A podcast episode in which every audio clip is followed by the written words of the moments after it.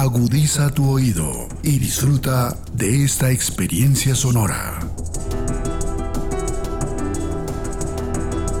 Este es un podcast Radio Unal.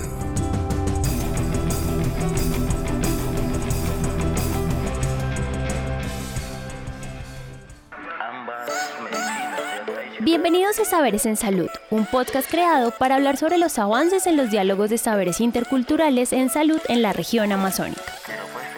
Saberes en Salud, región amazónica, surge de la labor de un grupo de investigación en políticas de salud del Departamento de Salud Pública de la Facultad de Medicina de la Universidad Nacional de Colombia. Somos estudiantes, profesores, investigadores y aficionados interesados por conocer y hablar de la salud colombiana desde la óptica de la interculturalidad.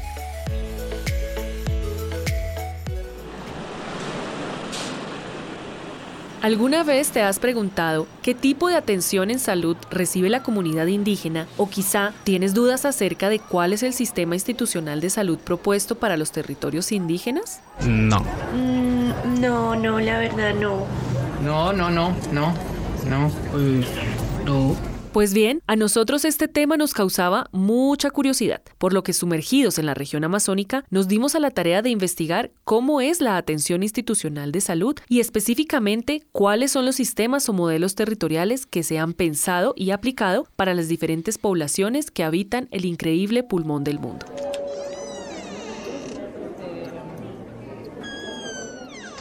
Bueno, y entonces, ¿qué es la atención institucional en salud y qué incluye? Bueno, es una forma de atención o prestación de servicios que se brindan a una población. Abarca la estructura de prestación de servicios sanitarios, así como la implementación de atenciones individuales y colectivas. También incluimos allí los programas de salud en los territorios y bueno, en el caso de la región amazónica, tengamos en cuenta la percepción y adherencia a los programas por parte de la población indígena. Pero, ¿cómo es esa atención institucional en los territorios indígenas?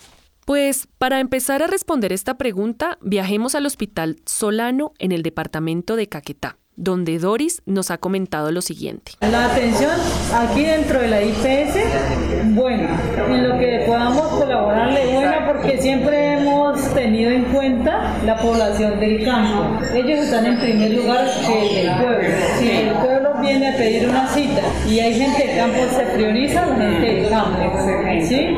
Así sea indígena o no indígena, se prioriza la del campo porque aquí se tiene esa prioridad porque mucha, mucha población es del área rural dispersa, que si, si de pronto se echaron medio día para venir acá, es, es doloroso decirle no a la cita, sabiendo que, que se, se, tuvieron que tomar su tiempo para venir y uno decirles que no. Entonces, en eso sí, en cuanto a la consulta, en cuanto a los programas, todo.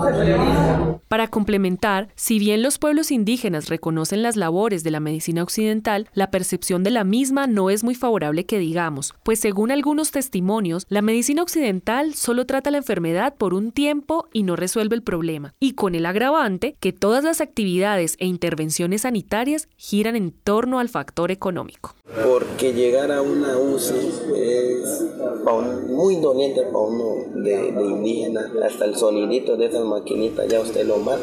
Lo mata porque con el nervio que tiene el país también llevar su niño. Ya el occidente también llega a debilitarlo psicológicamente a uno, que al niño lo van a extirpar sin concientización de los padres. Los padres a veces están por acá, vienen a, cambiarse o algo para ir a, relevar ese, a la mujer o al hijo. Cuando van y se encuentran Pero entonces si hay falencias en la atención institucional, ¿qué métodos se han llevado a cabo para mejorar? Primero que todo, es importante mencionar que la estructura institucional colombiana ha llevado a los pueblos indígenas a establecer mesas de diálogo para la interlocución y concertación directa con las entidades gubernamentales del nivel nacional y regional. Estos espacios creados a partir de vías de hecho o acciones judiciales han permitido incidir en políticas nacionales y moderar el impacto de normas y decisiones que desde el nivel nacional tienden a desconocer la realidad de los territorios. Instituciones muy poco han llegado a las o pero no les ha interesado la parte pues, cultural. Más antes nos han prohibido, nos han hecho por las emisoras decir que no era conveniente la parte de nuestra medicina tradicional, cultural. Aprovechando esta coyuntura, hemos invitado al doctor Jesús Ortega, médico, magíster en salud pública, experto en políticas y sistemas de salud, salud pública y epidemiología, profesor del Departamento de Salud Pública y director del Grupo de Investigación en Políticas de Salud de la Universidad Nacional de Colombia. Profesor, sea usted bienvenido hoy a este episodio. Muchas gracias por la invitación y estamos acá dispuestos a conversar sobre el tema de hoy. Por favor, cuéntenos cómo es esa atención sanitaria institucional en la región amazónica. Bueno, hablar de atención sanitaria institucional en nuestro país no solamente parte de reconocer esa característica fundamental que es la atención sanitaria, sino que debemos reconocer que hay un, tenemos un sistema de salud que está basado en el aseguramiento, que es responsabilidad del Estado y que tiene una serie de dinámicas y estructuras que dependiendo de la responsabilidad urbana, rural o rural dispersa va cambiando. Como ocurre en la región amazónica y que no es lo mismo hacer una atención sanitaria institucional en el área urbana que en el área rural dispersa. Por tanto, nuestro sistema de salud colombiano tiene una serie de componentes fundamentales, como son los componentes de dirección, de financiamiento o componente de prestación y atención, donde encontramos que esa atención sanitaria institucional es uno de los elementos fundamentales para poder hablar de lo que es la atención individual y colectiva para estas poblaciones de la región amazónica. Esperamos que podamos desarrollar algunos aspectos fundamentales de la atención sanitaria institucional para las diferentes necesidades sociales en salud de las poblaciones y etnias que configuran los diferentes territorios de la región amazónica. Profesor, ¿y existen modelos o sistemas enfocados a las comunidades? En efecto, Juan Camilo, sí, dentro de lo que se ha configurado como una política de atención integral en salud, nuestro país, después de la ley estatutaria y en el año 2015, sí, nos muestra que efectivamente se ha privilegiado algunos aspectos particulares, pero debemos tener en cuenta que América Latina es un escenario pluricultural donde tenemos más de 600 pueblos indígenas que tienen una gran diversidad en relación a su origen, a sus aspectos aspectos lingüísticos, a sus territorios y al reconocimiento de su identidad. En la actualidad nuestros pueblos indígenas pues constituyen unos escenarios donde hay aspectos fundamentales relacionados con el bienestar y la mejora en sus condiciones de vida a partir de reconocer y responder a esas necesidades sociales en salud, como es de desde su cosmovisión, desde su ley de origen, desde sus planes de vida y que han permitido una interlocución y un avance en esos diálogos con actores técnicos y políticos del sistema de salud colombiano. Por tanto, en Colombia, las comunidades indígenas de esta región amazónica tienen una dinámica particular sociodemográfica con diferentes transiciones epidemiológicas, rurales, y transiciones nutricionales y procesos de migración rural-urbana que son de interés para la discusión actual frente a lo que es el tema de fondo que es lograr una configuración de una política pública indígena en salud para estas comunidades. Profesor, ¿y qué podemos resaltar sobre la interculturalidad en salud en este tema? Hablar de interculturalidad es una de las dimensiones fundamentales en las cuales la salud ya comienza a tener una aplicación fundamental y acercarse a reconocer saberes, prácticas y que en ese sentido encontramos que la interculturalidad en la región amazónica nos ha permitido hablar no solamente de estos modelos territoriales, sino que hay modelos como el modelo integral de atención en salud mías que nos muestra ya una interacción entre lo que es la respuesta frente a esa necesidad social y lo que tiene que ver con la diálogo entre la atención institucional y la atención comunitaria, así también lo que tiene que ver con la responsabilidad en ese saber y en ese ejercicio de los médicos sabedores, de las parteras y en diálogo con lo que es ese saber técnico occidental. Por tanto, la interculturalidad en salud, Juanita, es un escenario en el cual requerimos no solamente avanzar rápidamente, sino que esperamos que en este nuevo gobierno se pueda tener en cuenta en las diferentes propuestas de esos planes de atención de salud rural y rural dispersa en estos territorios de la región amazónica.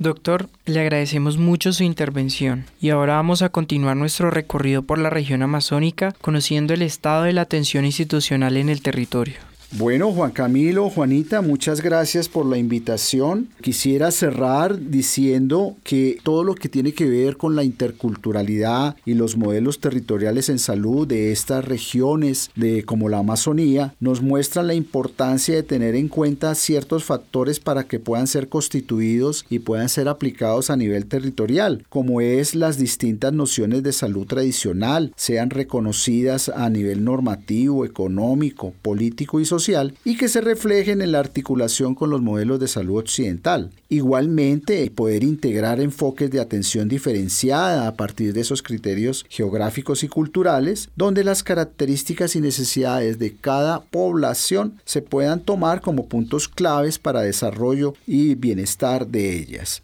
Por tanto, la expectativa es que no solamente podamos disminuir las barreras y dilaciones que a veces las entidades oficiales puedan tener frente a las solicitudes de las organizaciones indígenas en torno al desarrollo de acciones para establecer un sistema propio en salud, como es el CISPI, sino que requerimos también crear un contexto de política pública donde los indígenas podrían asumir la responsabilidad de manejar los asuntos relacionados con su salud, especialmente desde uno de sus legados culturales importantes como son las medicinas ancestrales. Muchas gracias. Sí, nosotros sacamos unas brigadas por cada una de las cuencas en el que articulamos la atención como tal, la prestación del servicio, ya sea consulta externa o PIP, y articulamos las actividades de PIP. La gente solo por información y educación no recibe mucho, entonces la articulamos con la atención, entonces de esa manera captamos más la atención de la población y participan más activamente. Esta voz que escuchamos es la de Sharon Otero, coordinadora de salud pública del Hospital de Iniría del departamento de Guainía. Su opinión y lo que hasta ahora hemos escuchado nos ayuda a construir el marco de la atención institucional en comunidades indígenas, así como también conocer las contribuciones a la prestación de servicios en estos territorios para que sean más óptimos y eficientes posibles, desde el margen de las creencias indígenas y el respeto de sus tradiciones. Retomando, para hablar de la atención institucional es preciso tener en cuenta que en ella se incluyen elementos sobre la implementación de atenciones individuales y colectivas, programas de salud en el territorio y se profundiza en la percepción y adherencia a los programas por parte de la población. Como ya lo dijimos antes. Así que, iniciemos nuestro viaje enfocados en la atención institucional por los departamentos de Amazonas, Baupés, Caquetá y Guainía. Empecemos por el departamento del Amazonas. Aquí visitamos cinco territorios, cada uno con un punto de vista crítico y puntual sobre el sistema de salud en la población, además de tener una opinión clara sobre la salud occidental y la atención institucional en la comunidad. Temas como el trato de los profesionales de la salud a la comunidad o las dificultades que presentan al momento de acceder a insumos como los medicamentos recetados son algunas de las problemáticas expuestas. Se sabe que hay un sistema de salud presente en el territorio, pero ¿sí se está prestando de manera adecuada según las necesidades de la comunidad? Para darle respuesta a esta pregunta, tengamos presente que la prestación de servicios sanitarios por parte de entidades en este territorio tiene un enfoque occidental. Sin embargo, esto no está del todo reconocido por las comunidades indígenas, ya que en algunas ocasiones los puestos de salud se encuentran muy alejados de la comunidad y una vez allí, el tiempo de espera para ser atendidos es alto. Contando pues de pronto. El trabajo que está realizando, vuelvo y les digo, ¿no? Es que es importante porque la área de salud es un tema que le interesa a todos. Supuestamente aquí pues nosotros pertenecemos a, no pertenecemos, sino que estamos, nos cubre una, una ARS que es una empresa que es Mayamás. Y esa Mayamás a veces contrata al hospital cuando quiere y cuando no quiere, pues nos, pasan a, Leticia. Y sabes que nosotros a veces por enfermedades así como por decir que no son tan muy graves, por una fiebre, por una tos, para ir a Leticia pues toca tener platica. Y yo sé que teniendo un hospital aquí cerca, ¿no? Pudieran contratar el hospital de acá.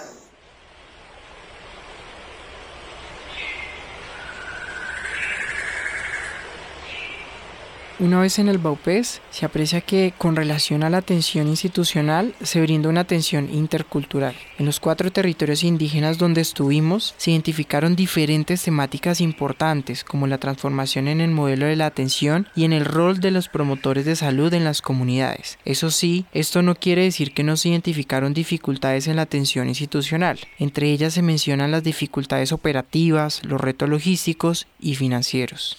También se generan dificultades para la aceptación de la atención biomédica brindada para las instituciones de salud por parte de las comunidades indígenas. Sin embargo, la comunidad sigue resaltando que es esencial la articulación de la medicina occidental con la tradicional, por lo que se busca que los médicos o enfermeras que se encuentren en los puestos de salud trabajen en conjunto con los sabedores, sabedoras y parteras de los territorios. Buenos Aires está a 45 50 minutos de virtud en avioneta y es la única manera de entrar y salir o sea, digamos que entre comillas rápido. Entonces uno dice también, ¿se cuenta usted dónde está? O sea, usted está en un territorio apartado, lejano, con gente que no habla el español. La mayoría de los mayores no hablan el español y no lo entienden. Y hay gente que no sabe leer ni escribir. Y si usted escribe eso, pues... ¿Sí me entiende? O sea, si usted puede darle un medicamento a alguien, ¿por qué no lo hace? ¿O qué le cosa pasarse por esa casa que está ahí detrás del puesto y supervisar? Entonces ahí es donde uno que por eso se ha perdido tanto la humanidad. En el departamento del Caquetá encontramos que en los tres territorios visitados se reconoce que existe una prioridad para atender a la población del área rural cuando llegan a los hospitales, centros y puestos de salud, especialmente debido a las largas distancias que deben recorrer para acceder a la atención, es decir, para las empresas prestadoras de salud, ellos están en primer lugar. Sin embargo, presenta una de las dificultades que ya se ha mencionado en los otros departamentos, y es el tema del desplazamiento al puesto de salud. Esto implica que los pacientes deben desplazarse hasta Florencia para acceder a servicios como exámenes de laboratorio, radiografías o ecografías, teniendo que sacar de sus propios recursos para los desplazamientos y así acceder a servicios de salud de mayor complejidad. En el hospital no le preguntan eso, solamente uno va a control, lo pesa, le hacen muestra de sangre, si tiene anemia, esos son los controles que se hacen. Y lo mandan a ecografía, pero como de igual manera acá en el municipio no, no, hay, entonces lo remiten a uno para Florencia, la ecografía. Y bueno, cuando te remiten para allá, ¿cómo funciona? O sea, tú tienes que salir por tus medios o ellos te llevan, ¿cómo es todo ese proceso cuando lo sacan a uno de aquí para pues, algún examen o algo. Cuando ya es muy urgencia, urgencia, pues lo remite. De aquí se lo llevan gratis.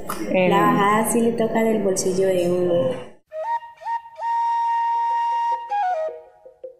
Nuestro recorrido finaliza en el departamento de Guainía. Aquí visitamos cuatro territorios. En este departamento, desde el año 2016 se viene implementando un modelo de atención en salud reglamentado en el decreto 2561 del 2014, el cual busca definir los mecanismos para mejorar el acceso a los servicios de salud a través de un modelo de atención en salud y prestación de servicios de salud para la población afiliada al Sistema General de Seguridad Social en Salud y fortalecer el aseguramiento. Si bien todo este proceso que se realizó en el marco de la política de salud país y el modelo integral de atención en salud mías está muy presente en las entrevistas realizadas en el territorio y se evidencian algunos avances, especialmente en el tema de la infraestructura. Aún hay falencias en la dotación de insumos como medicamentos y medios de transporte, pero desde la atención institucional las problemáticas van desde el desplazamiento hasta la prestación de servicios en los puestos de salud. La parte de salud occidental, occidental, occidental, nos referimos a, los médicos, al odontólogo, al auxiliar,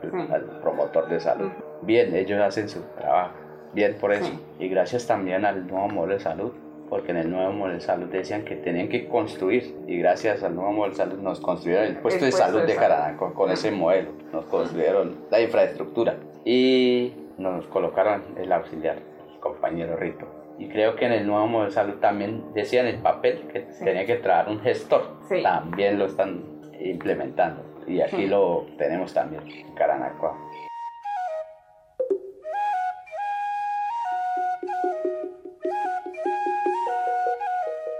Se sabe que los retos a nivel institucional son grandes y que la logística para una óptima atención debe mejorar, teniendo en cuenta las necesidades de la comunidad para así enfocar los servicios suficientes para atender a toda la población.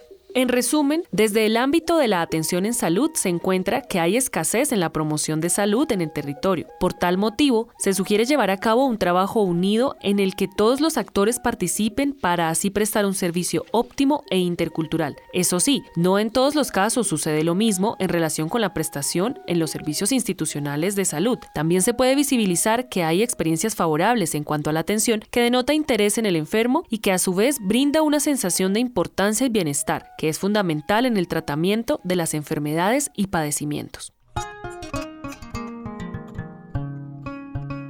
Te invitamos a seguir recorriendo los territorios amazónicos con sus diversos saberes en salud y conozcamos lo que se pudo identificar y analizar sobre las necesidades y vulnerabilidades sociales en salud desde el ámbito de la interculturalidad, pero eso sí, sin dejar a un lado el reconocimiento de avances en algunas labores y atenciones institucionales sanitarias que son positivas para cada una de las comunidades de los territorios de la Amazonía. Hasta un nuevo episodio.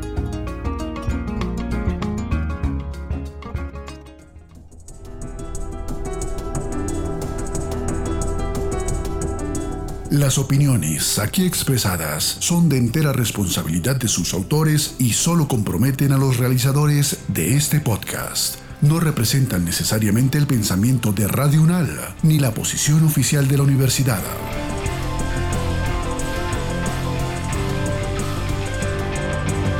Este y otros podcasts en nuestro sitio web podcastradio.unal.edu.co. Síguenos en nuestras redes sociales. Nos encuentras como Podcast Radio UNAL, Universidad Nacional de Colombia, Proyecto Cultural, Científico y Colectivo de Nación.